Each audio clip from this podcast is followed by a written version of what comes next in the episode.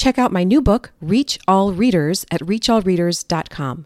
When you pre-order, you'll get special access to my Science of Reading mini-course. Learn more at reachallreaders.com. Welcome to Triple R Teaching, where we encourage you to think differently about education by helping you reflect, refine, and recharge. This isn't just about trying something new as you educate those entrusted to your care. We'll equip you with simple strategies and practical tips that will fill your toolbox and reignite your passion for teaching. It's time to reflect, refine, and recharge with your host, Anna Geiger.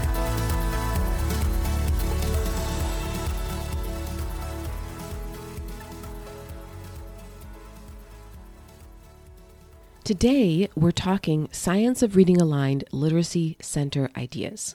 I know that when you teach small group differentiated phonics lessons, you need literacy centers that the rest of your students can do independently. And you want to make sure these are powerful centers, right? Not just busy work. Because especially if you're teaching all those small groups yourself, your students are going to spend a lot of time at centers. I'm sure you know that planning and preparing literacy centers will take a great deal of time, but it doesn't have to. You can save yourself a ton of time by making the centers the same general theme and just switching out activities week to week. So here are the centers that I recommend. A phonics center, and you could have more than one of those. Fluency, independent reading, buddy reading, and listening to reading. Let's start with those phonics centers. As for what to do at those, you put games and activities that follow the same general format, so your students don't have to learn a new game each week. And you make sure that whatever it is your students are practicing, it's a skill that they've learned previously. It's not a brand new skill. Review is so crucially important, and centers are a great place to put it. In my mega bundle of phonics centers, I have 4 different games: roll and read, 4 in a row, buddy spelling, and follow the path. And there's a game for every single phonics concept, and they follow the same format every time. I'll leave a link to a free set of those in the show notes where you can get 12 of the games for free, so you can try them out and see if it's something that will work for you. Fluency centers could be a variety of things: high-frequency word games, repeated reading, timed reading. They could see how long it takes them to read a passage and read it again later in the week, see if they can beat their time. Then you've got the independent reading center. I recommend having each child have a gallon-sized plastic bag with their name on it and fill it with the books you've read with them in shared reading and during their phonics lessons. Decodable books. As they get further along and move out of decodables, which for many kids could be later in first grade, others not until second grade, then you start including other books that they can read independently. And some teachers allow their students to have an extra book or two that maybe they can't read independently, but they just want to have it in their bag to enjoy. You can call that a dessert book. So it's a book that maybe they just want to enjoy the pictures. Then we've got the Buddy Reading Center. We know from research that repeated reading improves fluency for students of all levels, especially when they receive feedback, which doesn't have to be from a teacher. It can be from a peer. When you teach your students how to listen to each other read and give proper feedback, this is a powerful time.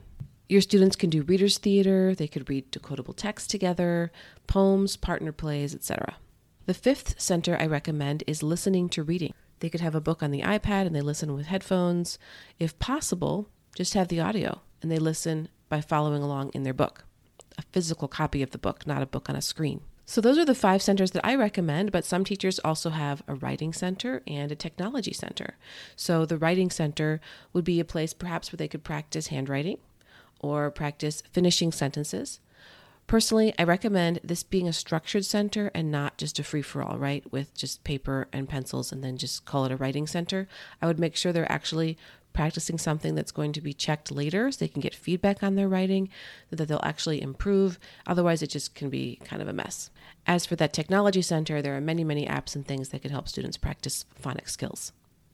One thing to keep in mind at those centers that, again, your students can do all by themselves without help from you, you'll want to show which centers are for which students. So if you have your differentiated small group phonics lessons and you've got a group of students working on multisyllable words and a group of students working on CVCE, you're going to have different activities for them at the center. And so I recommend using colored folders. So if you call one group your green group, then at the center they have green file folders that have their center activities inside. It just makes it very quick and easy for them to see what activities are for them. And a final reminder, don't use centers to teach reading. They are used to review and reinforce what has already been taught, and they are used next to explicit instruction in those small groups. You can find a transcript for this podcast episode as well as links to some things that I mentioned in the show notes at themeasuredmom.com/episode 13. Talk to you next time.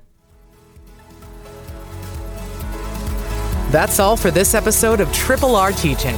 For more educational resources, visit Anna at her home base, themeasuredmom.com, and join our teaching community. We look forward to helping you reflect, refine, and recharge on the next episode of Triple R Teaching.